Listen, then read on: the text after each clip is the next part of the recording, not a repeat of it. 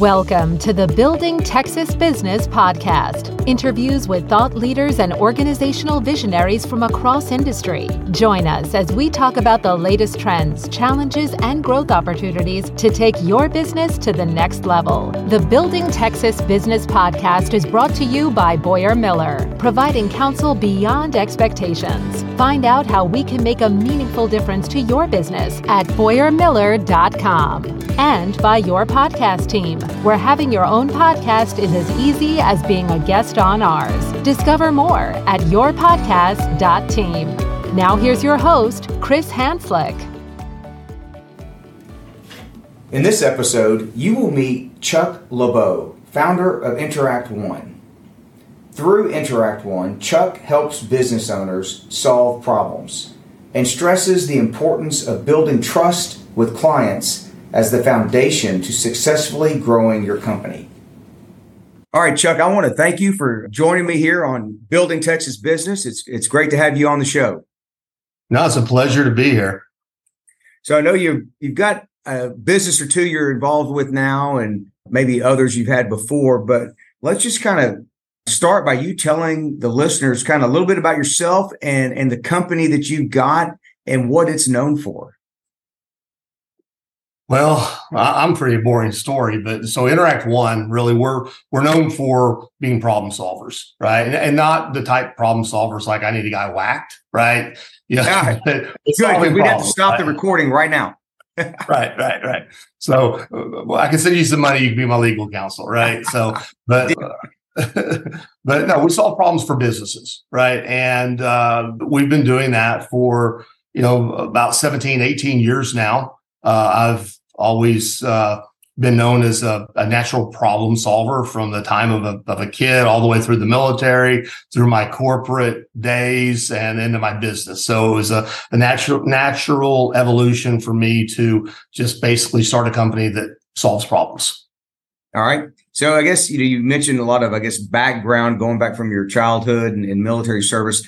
It, what was the real inspiration for you to kind of becoming an entrepreneur and, and, and actually starting a business?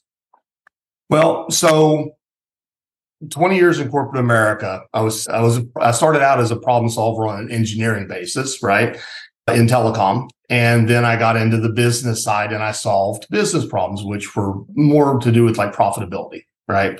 Okay. And one day I was sitting there and I looked around my office and I just saw stacks, and this is 20 years ago, right? everything wasn't digitized then. So stacks and stacks of, of invoices and contracts and least cost routing guides and all of this kind of stuff. And I realized I was wasting my life away just doing that, just spending all my time. I was heavily compensated for what I did. Most people would die to have the job, but I was just like, I'm not spending time with my family. I'm working 20 hours, sometimes 20 hours a day. Right. And I said, enough is enough. So I started my, at that point, you know, I, I had the funds available and I started my own company. Now, unfortunately, in retrospect, I started a company doing basically exactly the same thing that I was doing for the telecom companies. I was controlling profitability for helping other telecom companies do that and then helping Fortune 1000 clients and government agencies do it. So, okay. uh, so that was like my little step into entrepreneurship because I was really doing the same thing, but just doing it on my own. Then about five years later, six years later is when I really said, no, we got to go full tilt into just solving problems. I want to solve them for all types of businesses. So really it was just sitting, sitting there looking at all the boxes and it just depressed the heck out of me. Yeah. The guy sounds like you're in a situation where you lost your motivation and you had to kind of look introspectively to go, how can I regain the the motivation and inspiration I had about what it is I do? Yeah, I wasn't excited about it anymore. Yeah. So so you step out on your own, whether it was kind of that in that first venture or the five year later.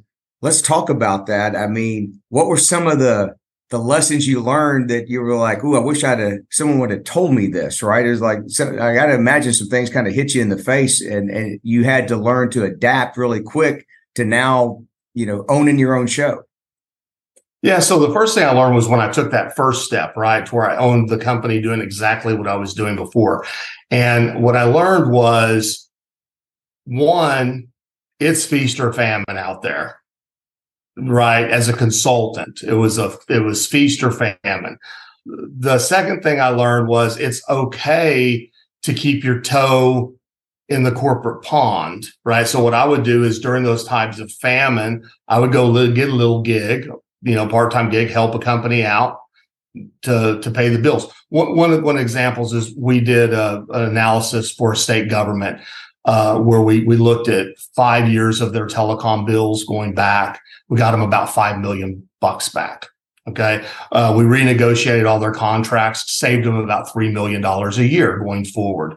Wow. It took us two years to do that analysis and to start getting that money back. And we were paid on a contingency basis. We got a percentage of what we got them back. So two years without money. So if I hadn't known at the time that it's okay, it's okay to be, it's okay to be a part-time entrepreneur. And in most cases, it's better to get your side gig going before you take a full-time side, before you take that side gig full-time.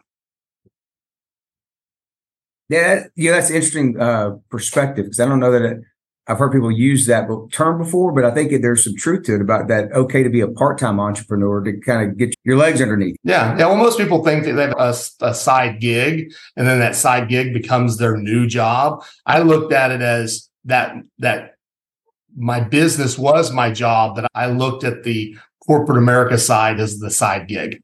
Yeah. Okay. So so you get you kind of learn that lesson and you move forward. What were some of the things when you look back that you feel like were the the the, the decisions you made that kind of set the foundation for your future success? Because any anything, right? You use any analogy you want, but well, I'll say you got to have a strong foundation to be able to build from. Uh, anything that that you know comes to mind that you really look back on and are kind of proud of the early decisions you made and the way you set things up. I think that you have to you have to choose your clients wisely, right? There, there's an old saying out there that if everyone's your potential customer, no one's a customer, right? right. You have to, and and I'm listen uh, because I'm not perfect in any means. When I first started, I started going just after telecom companies, and that because that was what I knew. I'd spent 20 years in telecom, and I had to learn all uh, other aspects if I wanted to do this. So, you know, I became an expert at digital marketing, right? I already knew operations from telecom. I already knew finance from telecom, right? Technology, of course, I knew that one. I didn't really know a whole lot about HR or legal, but what I didn't know was marketing and sales. So I had to become an expert in that. Right. And that was really the, the, the catalyst is when I went from just being a, just knowing, just doing telecom companies to now specializing in really all types of businesses, but only particular size businesses. So I, I, I, learned that I didn't want to do business with those big Fortune 1000s anymore, the big electric providers, right? Those were our clients, telecom companies. Those were the, the state agencies, government agencies, and things like that. I didn't want to deal in that arena anymore I, uh, because I can impact a small business much more right? If I save a small business, you know, a hundred thousand dollars a year or fix a problem that's, that solves, that's worth a hundred thousand dollars or two hundred thousand dollars, that's much, you know, much more impactful than getting a state agency back $5 million because it's not real money to them anyway, right? It's just taxpayer money. It's not like they're going to give it back to the taxpayers. They're going to find someplace else to spend it. Right. Right. Well, you know, I think there's some truth to what you're saying is as you're starting out with the new business, it's very important to be really laser focused about who that who your customer is and, and, stay kind of within those bounds and not start to chase every little thing that may come your way because it may not yeah. fit your skill set. It may not fit your purpose and it can be distracting. It can be distracting and it'll give you you know doubt as to what you're doing whether or not you're competent right and that's that'll kill you as an entrepreneur when you start doubting yourself and doubting your abilities, then others will. So we talked a little bit about kind of getting started. As you were kind of moving through the process, you talked about kind of focusing in, I guess, uh, that after about five years on really just being a problem solver. Let's talk maybe a little more detail about what are some of the things you're talking about when you say, you know, we, we solve problems. I know they can vary, but I just curious about some kind of specifics to the extent you can share some specifics on that. Sure. First of all, I always tell people, is your problem worth at least $2,000? that's, that's kind of much.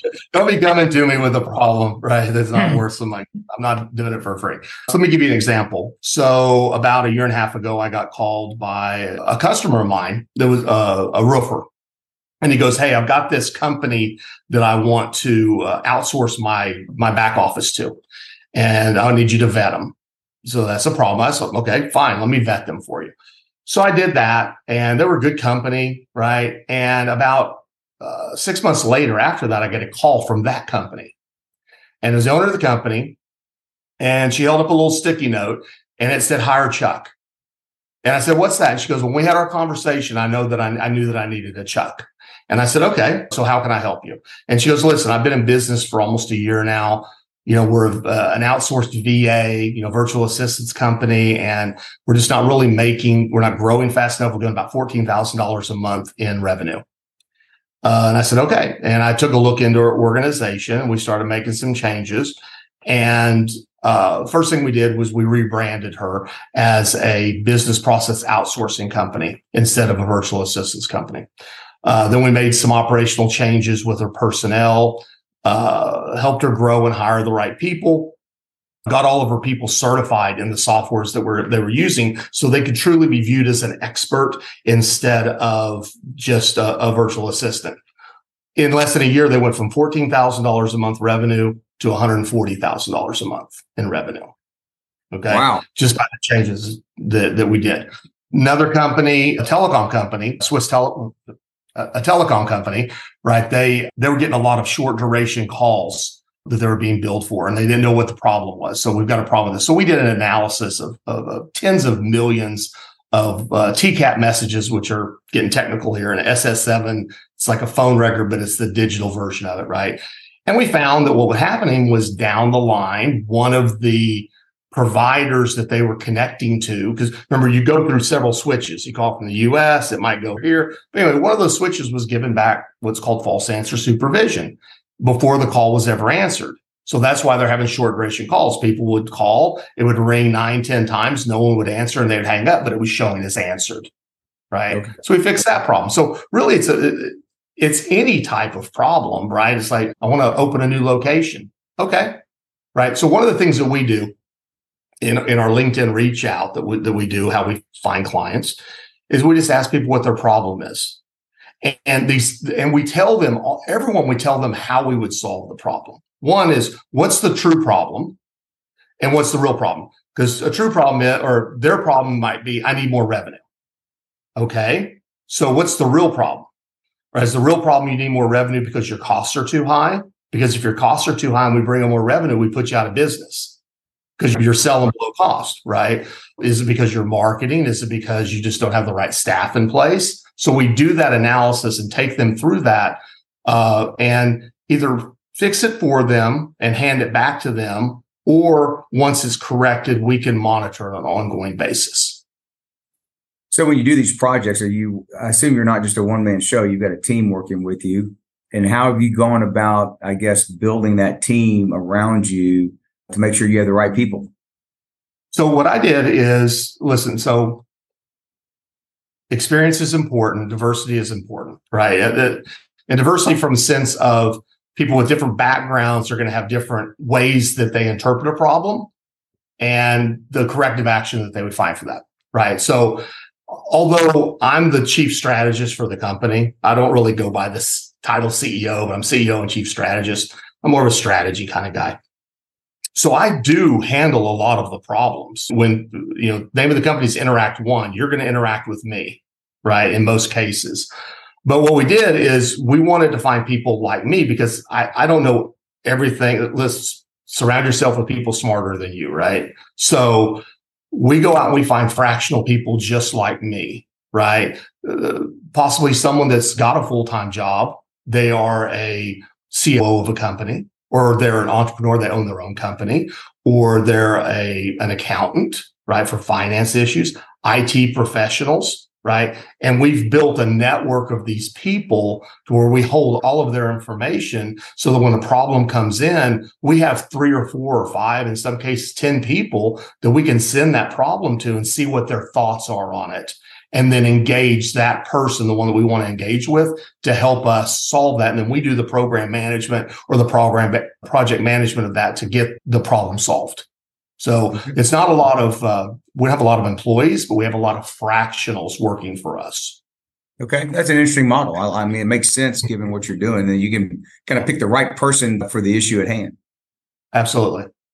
So we were talking a little bit uh, earlier, and I know, you know, we talked about challenges you've faced in being an entrepreneur. And I just want, you know, maybe share some of the challenges you've gone through and how that's impacted the business or changed what you've done from, you know, from a, I guess, a business strategy. Well, I mean, if you're in business, you're always going to have challenges, right? so, you know, starting from the very beginning, just being able to redirect yourself, you know, don't beat a dead horse, redirect, you know, make a decision one way or the other, lead follow, get out of the way, all those little sayings they say is, be, you know, do that, make decisions. Some of the, you know, the first one was switching from being just strictly telecom to really handling smaller businesses. That was one. Then we diversified into where we had our own public relations firm because a lot of companies, what they were, what we found is a lot of companies had an issue with actually people knowing who they were. Right. So we created that company and being able to to in the economy be able to utilize you know both companies right? When listen when very small businesses they can't afford a, a lot sometimes uh, but they can afford a little bit and that's like the pr company. One of the challenges that we had with that diversification is when covid hit right? We were leading up into covid we were spending probably probably 90% well 70% of our business was from a revenue perspective was coming from the PR firm. And these are small clients paying 395, $500 a month, right? For our PR services. And the Interact One, the more consulting, the high dollar ones was really just me at that time. Okay. And when COVID hit, uh, basically all those customers called me, Hey, we don't know what's going on. We've got to stop. And we'd let everyone out of their contracts for sure. Uh, but we lost about 90% of that business.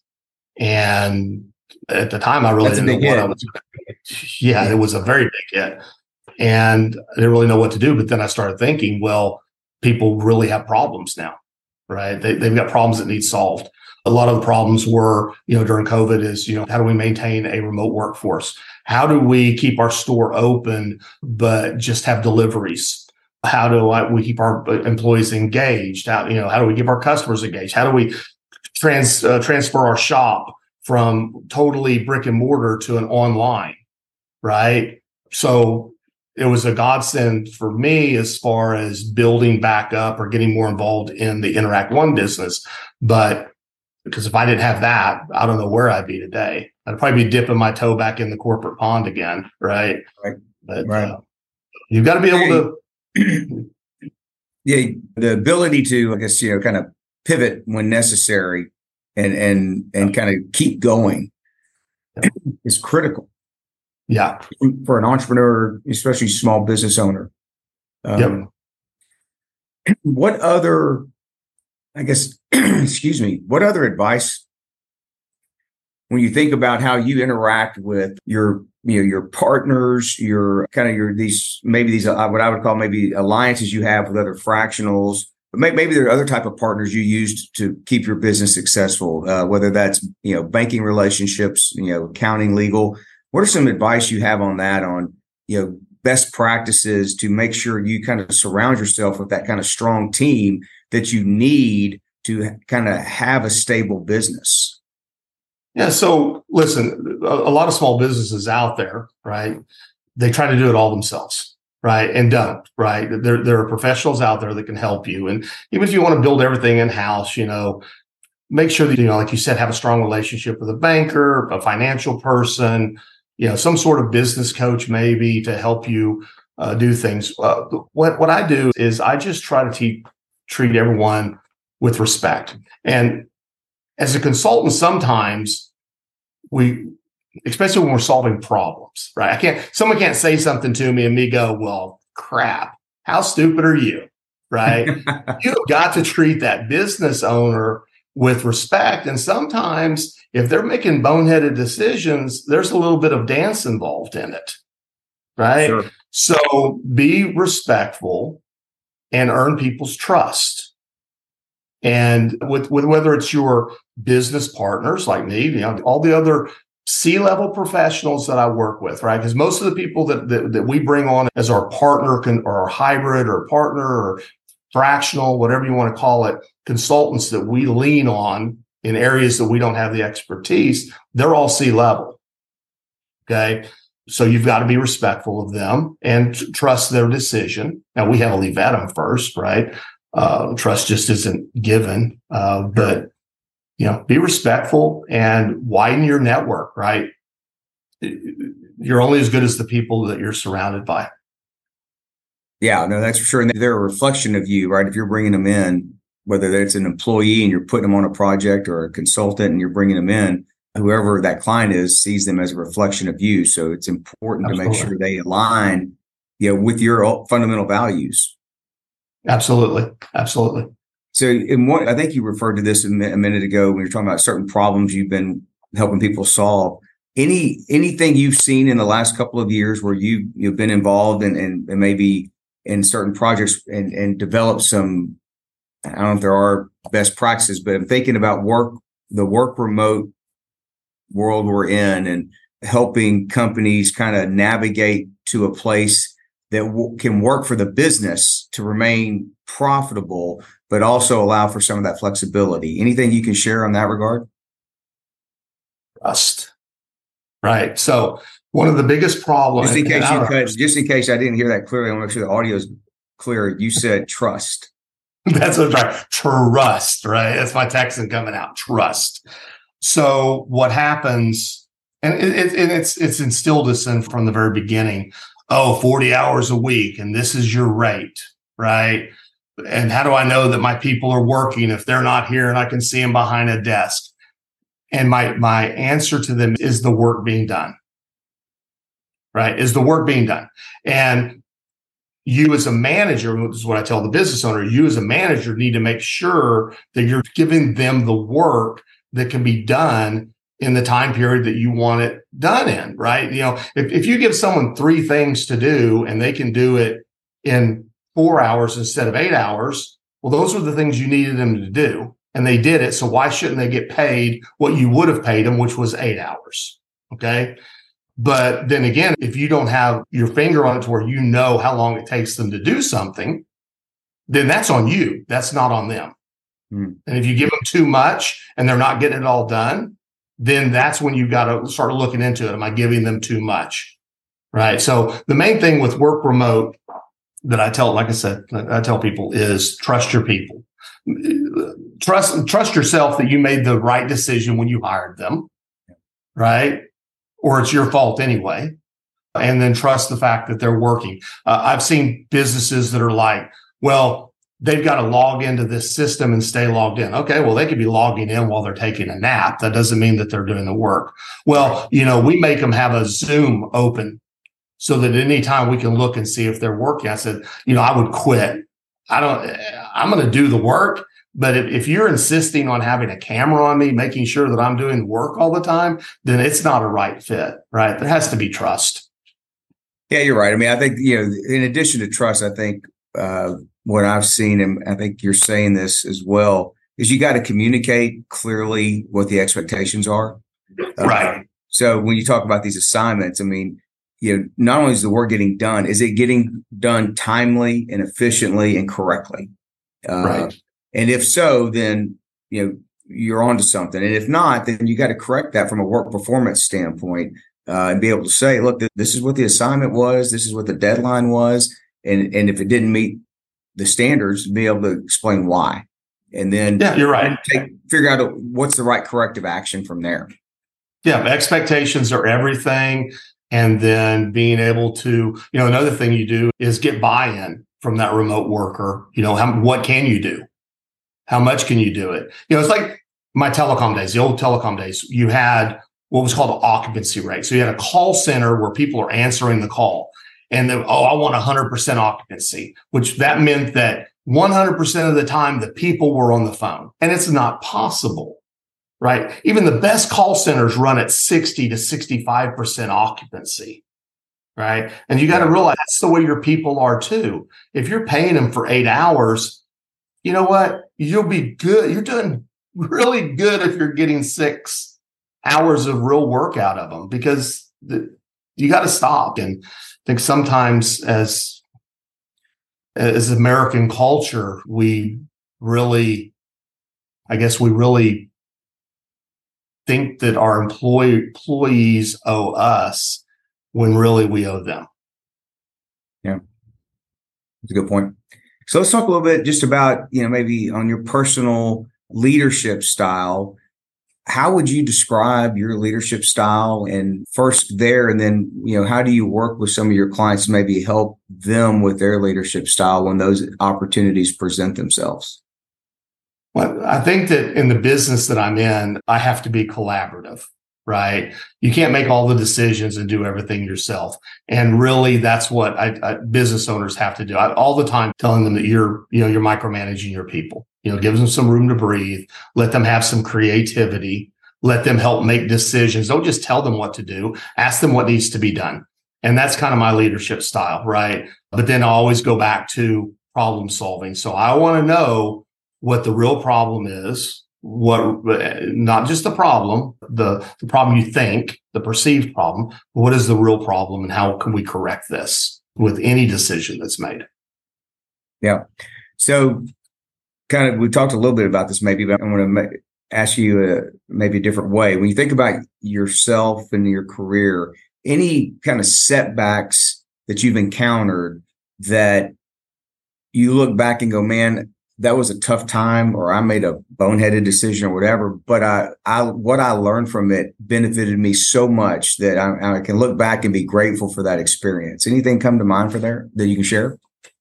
Yeah, back when I kind of first started the Interact One on the marketing side, when I was learning marketing, I had a company come to me and it was like, we want you to help us acquire more customers. You remember back when uh, deregulation happened on electricity in Texas. So we started working the problem, and the problem that we gave them was you need to have a door to door team that needs to be trained this way and done this way and do all this kind of stuff.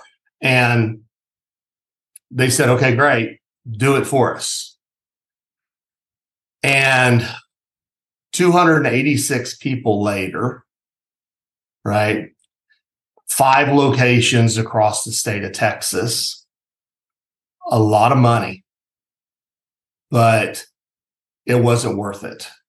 And it, it almost made me to where I didn't want to even continue right? Wow. It was so stressful having that many people that are working on a commission only basis, right? Selling electricity, training them, uh, you know, looking at, at turf and all of that kind of stuff.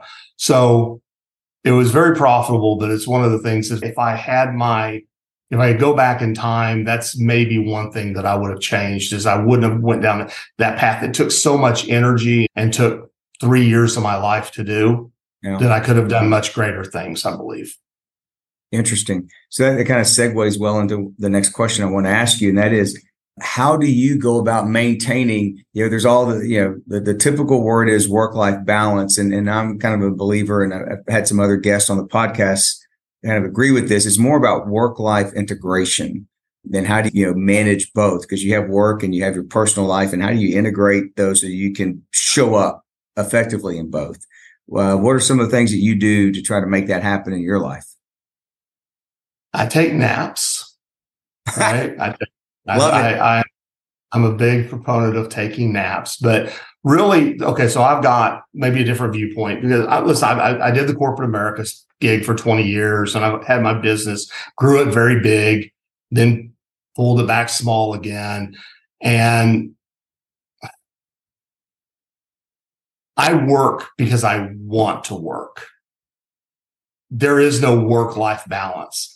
I have life and I work when I want to work. And if I want to work five hours this week, that's what I work this week. If I want to take a week off, I take a week. And I know it's different for a lot of entrepreneurs, you know, but I'm entering the the the twilight state. I know I don't look it, but I'm pretty dang old, right? uh, and I think that for for the younger people starting out or, or you know mid mid age, right? It's important, right? Don't do what I did in the first 20 years of my career where all I did was work and I saw my kids on weekends, which initially, which, eventually led to a divorce, which meant that I only saw them every other weekend. Right. Yeah. Uh, you know, 14 years ago, I started over again. Wonderful woman. She keeps me grounded and, and she is my, life, makes me want to be a better man. And we started you know a, a, new family. So that helps out too. So i've got an eight year old son now right? And i've got an eight year old granddaughter and i've got an eight year old grandson right? Oh wow. Uh, yeah. So it, it, gives you the it, it, it's allowing me to have a second chance with that and i'm not going to fail it so yeah i don't necessarily know how you do it whether it's working out or yoga. I listened to one of the one of the people in the podcast. They were doing yoga and all this kind of stuff. I know that you have to have something that stimulates your brain at all points in time. I've got an eight year old that does that.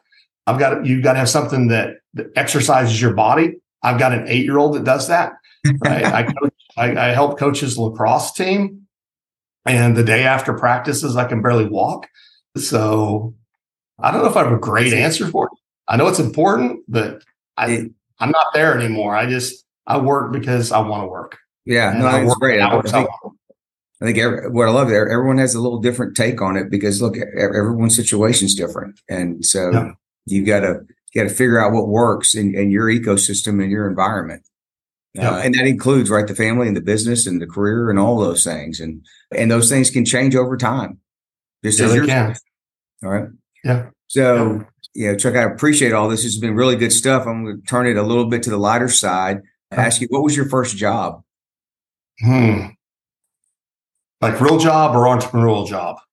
No, like real job. I mean, I don't know, like in junior uh, high, you had a paper route or Yeah, no, I didn't I didn't do the paper route. So my for my because I was raised by a single mom, right? We didn't have anything.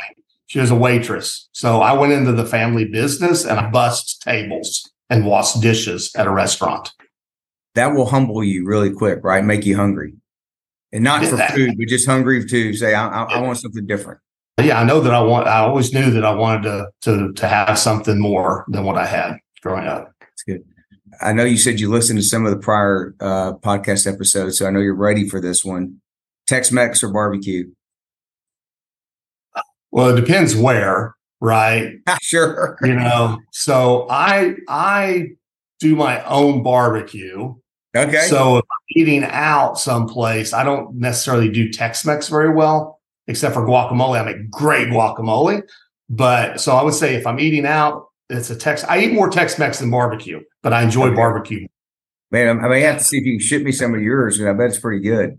Yeah, I make some pretty good barbecue. So. I love the honest answer there was it depends where, because so many of us have, well, if it's, you know, if it's this that I'm hungry for, then it might be this barbecue joint or this different Tex-Mex place. So I have to share, I just saw, and I, I share with my girls, uh, those, you know, the El Arroyo in Austin and their mm-hmm. signs. There, there was, I saw a picture of this one. It says Texan, a person who chooses a restaurant based on their chips and salsa. Yeah, that, you know that's very true. That's Isn't that true? Uh, what we need so, is a Tex-Mex barbecue. Yeah, well, we have some of that here in Houston. We have some uh, places that are using like brisket in their tacos and things. Okay. So it, it tasty. Like, they have Korean barbecue, right? They have Korean yeah. barbecue. So why not, you know, Tex-Mex barbecue and you know have more of you know the beans would be more of the the, the barbecue style beans with some jalapenos in there. Cause I, I put jalapenos in everything. So yeah. everything to me is Tex Mex. I like it. Well, we, we, you and I may have to get offline and we may come up with a new restaurant concept here. Yeah. Uh, so, yeah. okay. Last question. Yeah. Everything jalapenos. Last question is if you could take a 30 day sabbatical or you just get away, where would you go and what would you do? Well, so sabbatical means something different, right? And and getting yourself in a different thing. So I, so I like we, twice at least twice a year we go to the Smoky Mountains, which is my that's my spot, right? When I first time I went to the Smoky Mountains, I was like, this is where I belong, right? But a sabbatical might be a little bit different. And uh, I think it would be really cool to go over to Africa and do a photo safari. I, I don't want to shoot the animals anymore. I did that growing up. I don't need to do it anymore. But to get them on camera and to live in the camps and stuff like that would just be that'd be something to be really cool. You know, yeah, that's a bucket days. list item for sure. Yeah, that's yeah. great.